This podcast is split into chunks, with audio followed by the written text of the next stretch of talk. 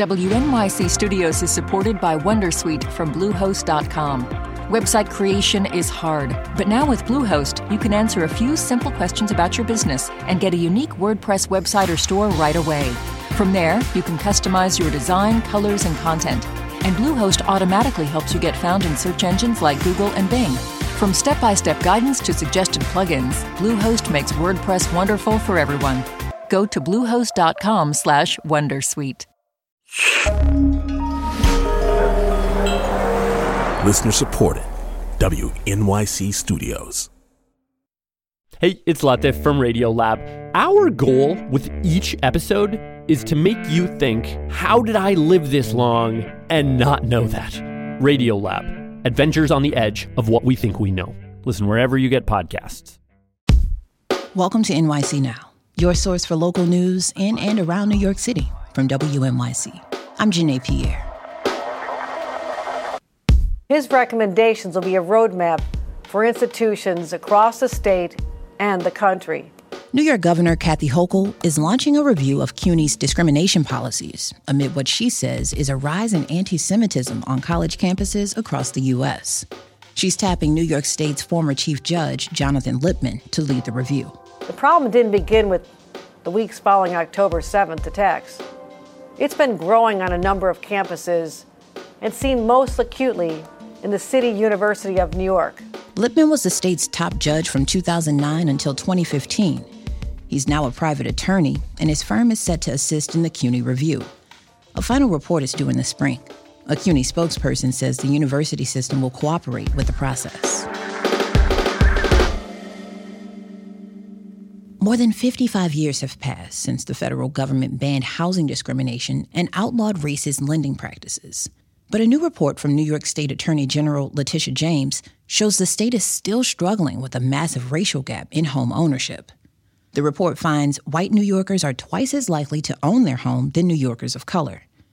Researchers also found homeowners of color are paying hundreds of millions more in home loan interest and fees than their white counterparts. Early voting is underway across New York City. We'll preview a few races after the break.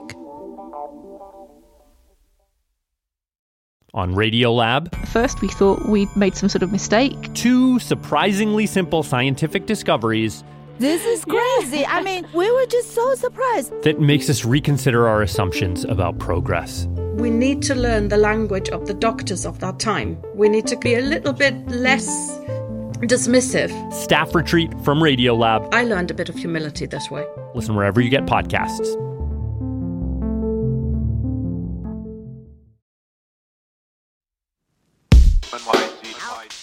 Polls are open across New York City for early voting in the upcoming general election. All 51 city council seats are on the ballot, along with district attorneys in the Bronx, Queens, and Staten Island. Voters will also vote yes or no on two statewide ballot questions, and there are a handful of judicial contests.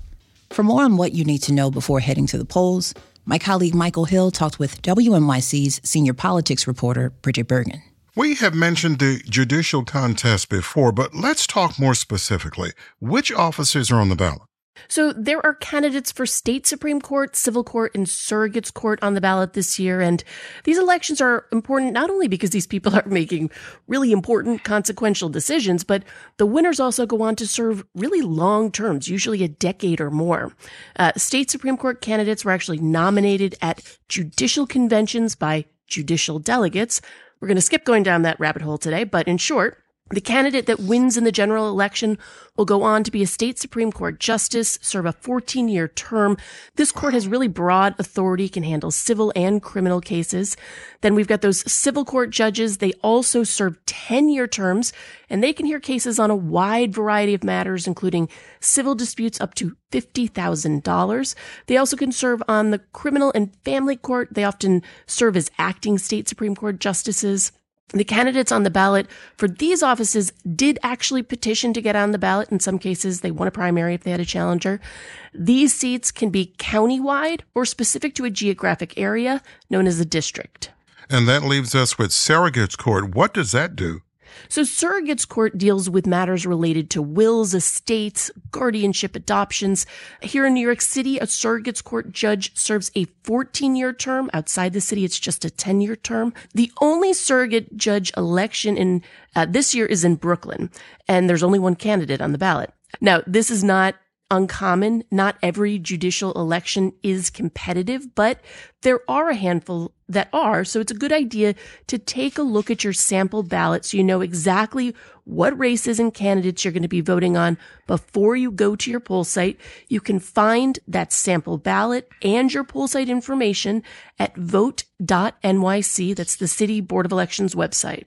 These judicial races has me wondering uh, how do these judicial candidates campaign? Do they actually talk about how they might rule on different issues? Yeah, so so this is where it gets a little tricky, Michael. Um, I spoke to attorney Ali Najmi about this issue. He works in election law and criminal law. He's also done a lot of work trying to bring more diversity to the judiciary. Here's how Najmi explained the challenge facing judicial candidates. They really can't talk about issues. They can't even talk about their opponents. They really can only talk about their qualifications and their experience. So it really is upon the voters to take that extra step and look into these candidates now, Michael, before you think I have just handed out homework to all of our listeners, uh, keep this in mind. As I said, you've got to find out which offices and candidates are on your ballot first. Then, once you know which judicial offices you might be voting on, the New York City Bar Association does a review of judicial candidates based on their qualifications and will either designate a candidate as approved or not approved. Now, they approve a candidate that they say, quote, affirmatively demonstrates qualifications necessary for the performance of the duties of the position for which they are being considered. So, you can check those out, and that's at least one way to make your evaluation of the candidate beyond just a party line vote. And we have a link to those reviews along with a little bit of information about these judicial positions at our website, gothamist.com. Let's talk a moment about early voting. How's it going so far? Well, Michael, we've talked about how it's kind of a sleepy election and the turnout reflects that. As of the close of polls yesterday, about 22,000 voters had turned out to vote so far, a little bit more than that. Um, just for sake of comparison, in last year's general election, when we had, you know, an election for the governor and state legislative and congressional races, more than 127,000 people had voted by this point in early voting. So, you know, we're, we're, we're trailing those numbers quite significantly be sure to check out the hours of whichever day you decide to go vote because they shift depending on the day. Um, also, if you're outside of New York City, there is also early voting throughout New York State. But again, the hours and poll site locations vary, so make sure you check it out before you go vote. That's WNYC's senior politics reporter, Brigid Bergin, talking with my colleague, Michael Hill. Halloween may be in the air, but some local institutions are already gearing up for the holiday shopping season. The MTA says its annual Grand Central Holiday Fair will welcome shoppers for the first time on November 13th. The six week long event will run until Christmas Eve at the train station's historic Vanderbilt Hall. The market will be open Monday to Saturday from 10 in the morning until 7 at night. On Sundays, it runs from 11 to 6. The only day you won't be able to get your holiday shopping in is Thanksgiving Day. Thanks for listening to NYC Now from WNYC. Catch us every weekday, three times a day.